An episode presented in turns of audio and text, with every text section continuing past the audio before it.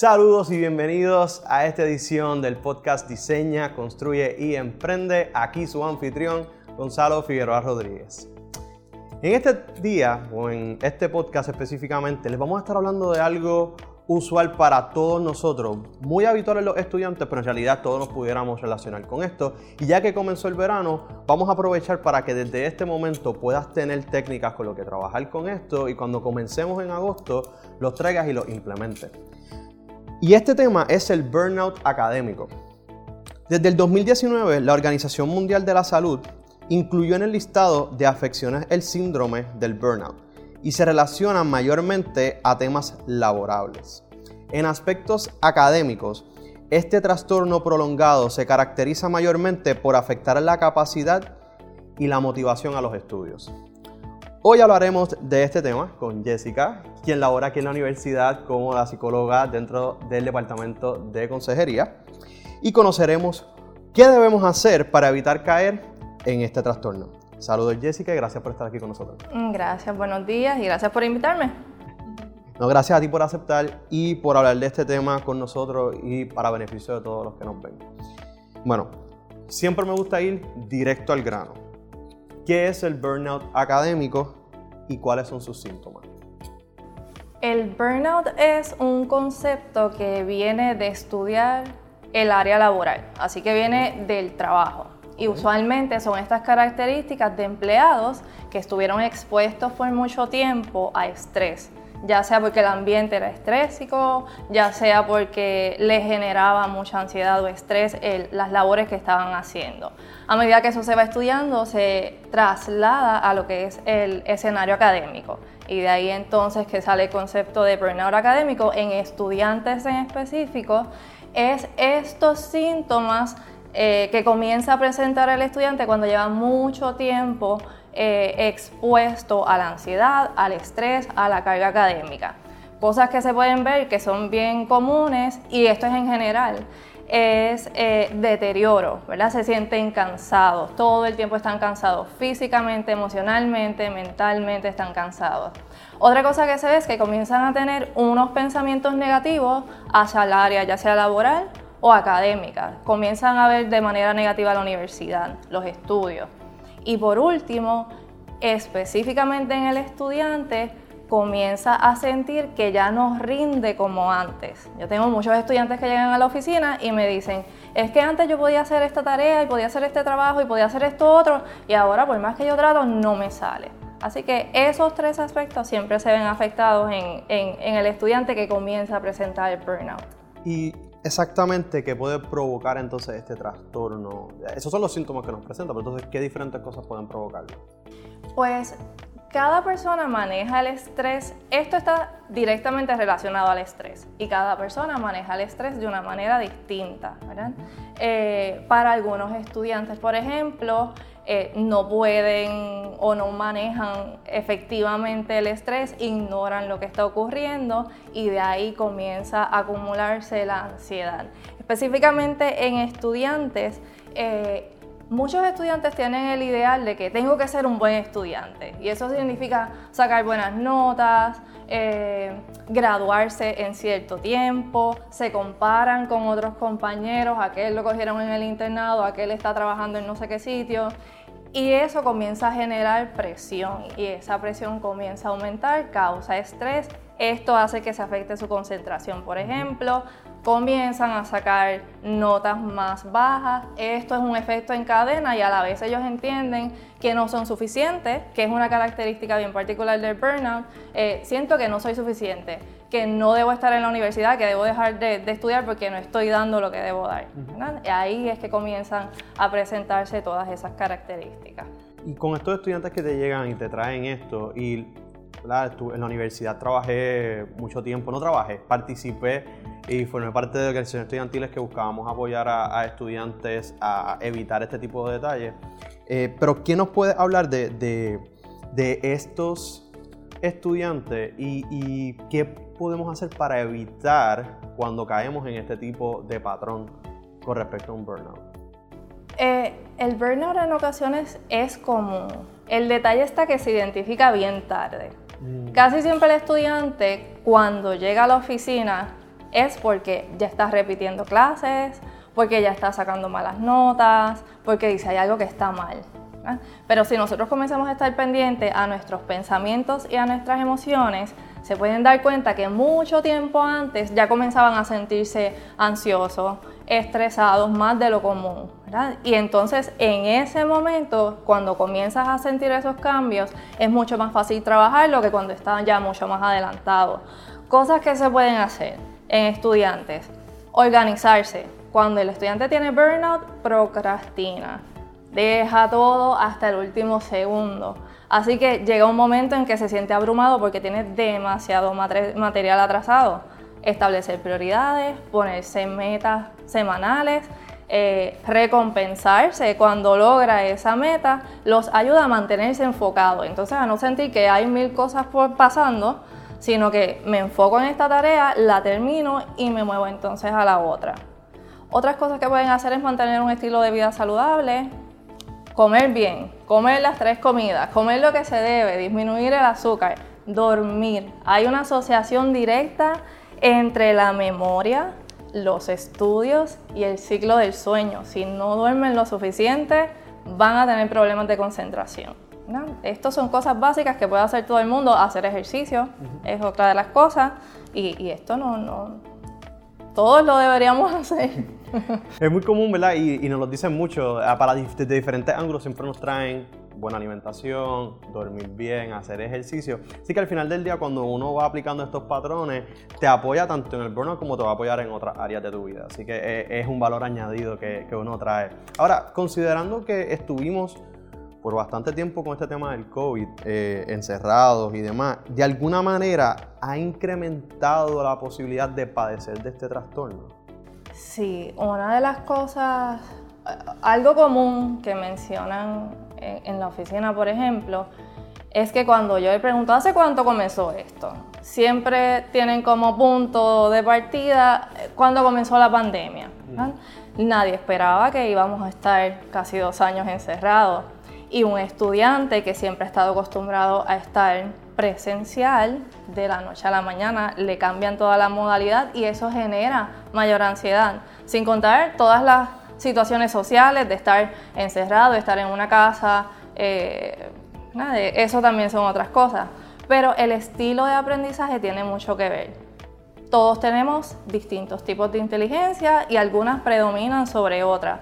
Hay personas que pueden coger una clase de cálculo en módulo feliz y lo pasa súper bien. Y hay otra que necesita estar presencial, ver al profesor, estar con otros estudiantes, escuchar y entonces así lo pasa bien. Eso va a depender de cada uno y eso fue un estresor que exacerbó quizás otras ansiedades que tenían los estudiantes ya acumulándose. Definitivo. Y, y el, ese punto de que todos aprendemos de manera distinta también es una parte clave de identificar, o sea, yo sé que aprendo de una manera bien específica, sé que me funciona X o Y modalidad, ¿verdad? Y cuando uno entonces entra a este mundo de, que nos cambia, nos cambió con todo esto del COVID, una de las cosas que por lo menos tuve personas que tratan de hacer era tratar de simularlo lo más posible a, hacerlo. Colocaban, colocaban en un televisor la clase, lo escuchaban de esa manera, se sentaban, se vestían y eran cosas que innatamente hacían para efectos de, ok, por lo menos me siento. Exacto. Estoy ahí. Esa estrategia. Y eso es importante porque en el burnout académico, el sentido de que no puedo, de que no doy la talla, de que no debo estudiar esto, de que quizás no tengo la habilidad, eh, se presenta cuando están estudiando en línea. Y hay que recordar, no es que no puedo, no es que el otro sí y yo no es que cada uno tiene un estilo de aprendizaje distinto y no todo el mundo eh, estudia de la misma manera. Quizás para alguien le funciona y a otras personas la modalidad remota no, no es la mejor opción. Y es válido.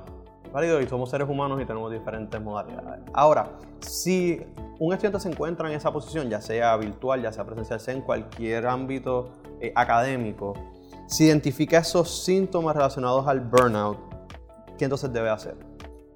Eh, primero, entender que eso es temporero, que es una situación que no es algo personal, que no es que no pueda hacer las cosas. Esto es un reto que estoy enfrentando que tiene un límite, que es temporero y que lo voy a trabajar.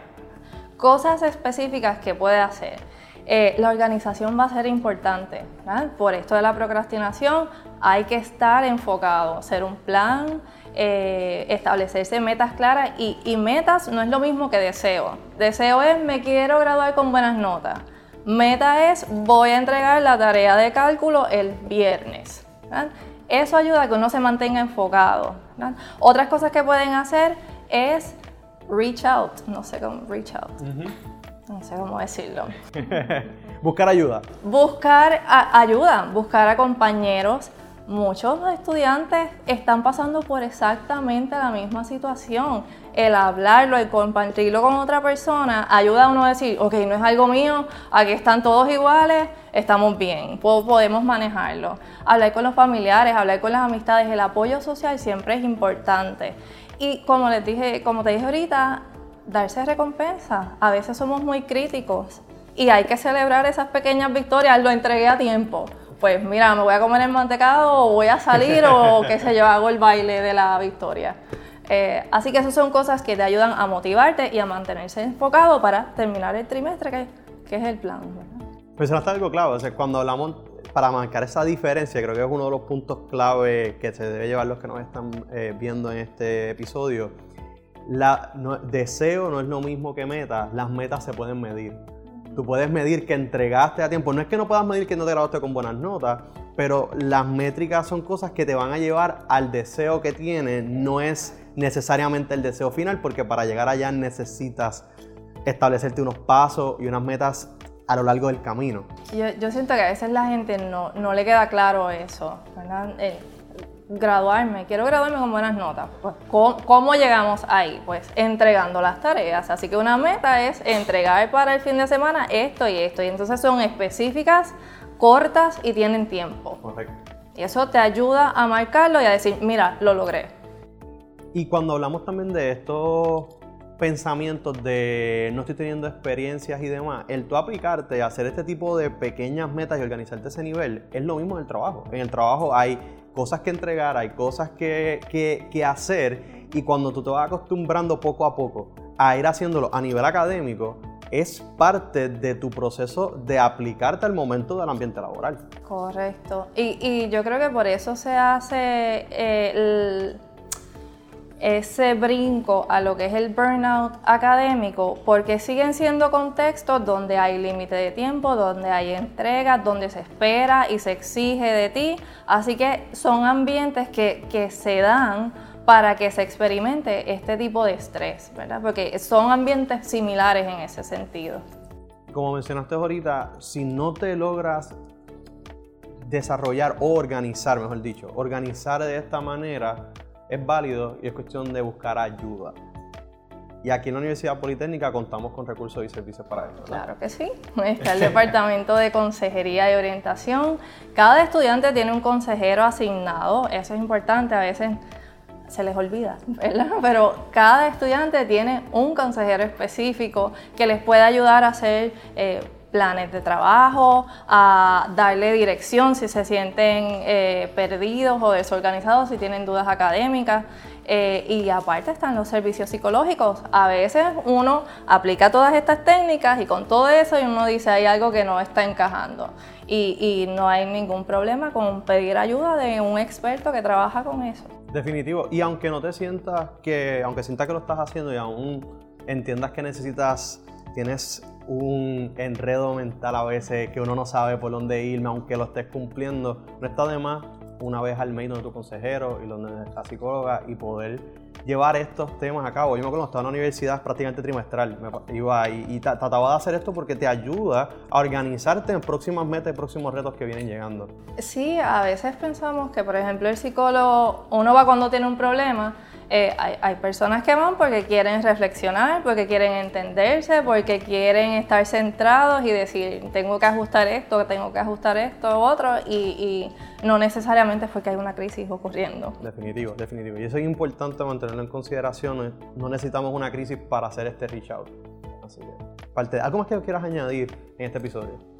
Yo creo que una cosa que eh, mirando el burnout en estudiantes, eh, es que a veces no somos lo suficientemente amables con nosotros mismos. Y una de las cosas que, dice el estudiante es no puedo, no puedo, yo no, yo no puedo hacer esto, yo debo dejar de estudiar, esto no es para mí. Y tenemos que recordar que a veces nuestros, los críticos más difíciles somos nosotros y que nosotros tenemos que recordar, si yo no le diría a otra persona, a alguien que yo quiero, yo no le diría, tú no puedes, tú debes irte, ¿por qué me lo voy a decir a mí mismo?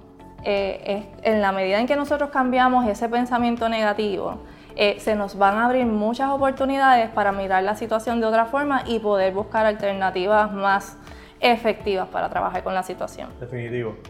Y al final del día, cuando uno está en esa posición, va a ver cómo otras puertas ante otras partes de la vida académica, personal y profesional se van abriendo. Definitivo. Bueno, Jessica, agradecido con que hayas estado aquí con nosotros. Gracias. bueno, a todos los que nos estuvieron participando y con nosotros en este episodio. Tenemos unas cinco recomendaciones que queremos darles y con eso cerrar. Y no quiero que se me quede ninguno, así que si hago una pausa es para poder virar el papel. Así que entre ellos está el primero, evita el exceso de trabajo. Organiza, conoce los límites y entiende dónde debes estar y qué es lo que puedes cumplir.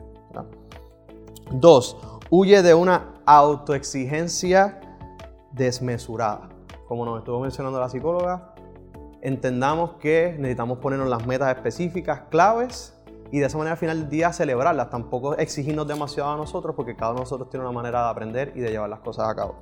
Tercero, es importante aprender a decir que no. Cuarto, dedícate tiempo a ti mismo. Y por último, disfruta momentos de desconexión. Con eso terminamos este episodio. Esperemos que haya sido de gran beneficio para ustedes. Compártelo a todas las personas que entiendan que deben de escuchar esto. Estamos siempre aquí para ustedes y recuerden que estamos en un proceso de aprendizaje continuo y no es nada más que dedicarnos un tiempo a nosotros mismos, a organizarnos y si no puedo, buscar la ayuda. Esto fue el podcast Diseña, Construye y Emprende. Será hasta la próxima.